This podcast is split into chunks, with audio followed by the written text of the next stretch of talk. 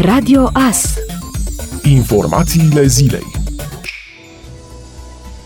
Premierul Ludovic Orban a declarat joi că va trebui prelungită până la finalul anului școlar, perioada în care un părinte are dreptul să stea acasă, fiind plătit de la buget pentru supravegherea copiilor care nu pot merge la școală din cauza închiderii acestora. Orban a făcut acest anunț în contextul în care a cerut ministrilor să definitiveze propunerile cu măsurile care vor fi luate sau prelungite odată cu ieșirea din starea de urgență și declararea de către guvern a stării de alertă. Legislația actuală prevede că, pe perioada perioada stării de urgență, unul dintre părinți are drept la acordarea de zile libere pentru supravegherea copiilor, inclusiv pe perioada vacanțelor școlare, în situația închiderii temporare a unităților de învățământ și a unităților de educație antepreșcolară. Recent, președintele Iohannis a anunțat că școlile nu vor mai fi redeschise după 15 mai, data limită a stării de urgență, ci doar în septembrie, pentru majoritatea studenților, elevilor și preșcolarilor, urmând să continue doar cursurile online.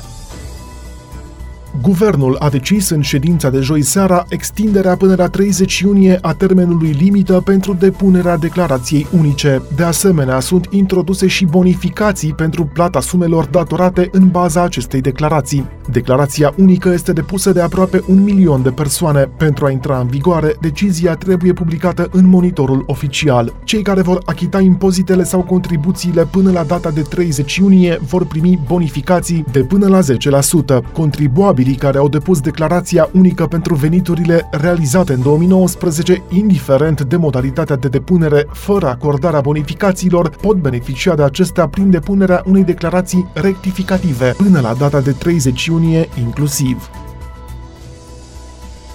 Al treilea caz de infecție cu coronavirus al unei persoane din Târnăveni, o femeie de 74 de ani care a fost depistată pozitiv COVID-19 la Spitalul Clinic Județean din Târgu Mureș. Anunțul a fost făcut în dimineața zilei de vineri de către primarul municipiului Târnăveni, Sorin Megheșan. Până la data de 8 mai, la ora 13, în România erau confirmate 14.811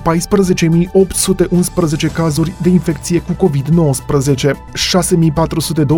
6.423 de persoane au fost vindecate și externate, iar numărul deceselor a ajuns la 898 de persoane. În ceea ce privește județul nostru, în Mureș avem până la această dată 595 de cazuri de infecție cu COVID-19.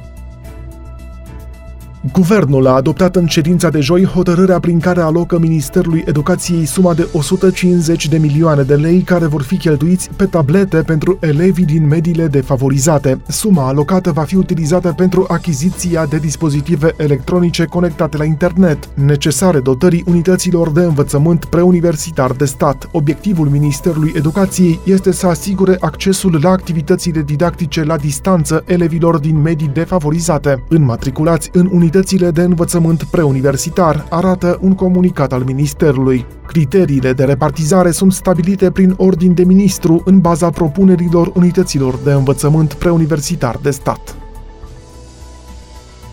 Mai multe grupuri de țări care consideră că au adus epidemiile de COVID-19 sub control plănuiesc să-și deschidă granițele între ele și să creeze așa numitele bule de călătorie. În interiorul acestora s-ar putea călători fără să mai fie nevoie de carantină. Primele țări care au anunțat că discută o astfel de idee au fost Australia și Noua Zeelandă, care ar vrea ca în cazul în care schema se dovedește un succes să o lărgească și să includă și alte țări, precum Canada și țări din Asia. O inițiativă similară au și statele Baltice, Letonia, Estonia și Lituania au anunțat și odată 15 mai, cu posibilitatea ca mai târziu să includă și Polonia în acest spațiu. De asemenea, Grecia, Cipru și Israelul iau în calcul crearea unei zone turistice comune și România a luat în calcul o variantă de axă turistică regională, discutată deja la Palatul Cotroceni. Acum trei zile când ne-am văzut cu președintele Claus Iohannis, exact asta i-am propus. Noi credem că un coloar care vine din Germania și trece prin Austria, Ungaria și România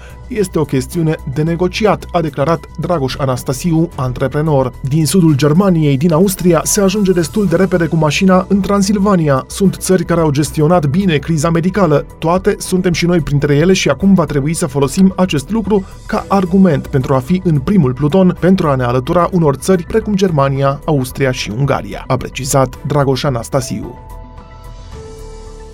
Vă mai aduceți aminte de Irinel Columbeanu? Acesta a fost dat afară din apartamentul cu două camere din cartierul în care locuia cu chirie după ce a acumulat datorii la întreținere. După ce a rămas fără avere și a pierdut vila de la Izvorani, Columbeanu s-a mutat cu chirie în cartierul Cosmopolis, în apropierea Bucureștiului, însă fostul milionar continuă să se confrunte cu probleme financiare și a adunat o datorie de 1800 de lei la întreținere, motiv pentru care a fost evacuat din locuință. Jurnaliștii de la Click scriu că Irinel Columbeanu s-a mutat tot cu chirie într-un apartament din zona Colentina. Acesta a rămas și fără celebrul său Bentley, pe care a fost nevoit să-l vândă. Acum Irinel Columbeanu conduce un Opel la mâna a doua. Problemele milionarului au apărut în 2012 când nu a mai reușit să achite ratele pentru un credit de 5,5 milioane de euro contractat în 2007. Banca a încercat să-și recupereze prejudiciul în instanță, care toamna trecută i-a pus sechestru pe vila de la Izvorani.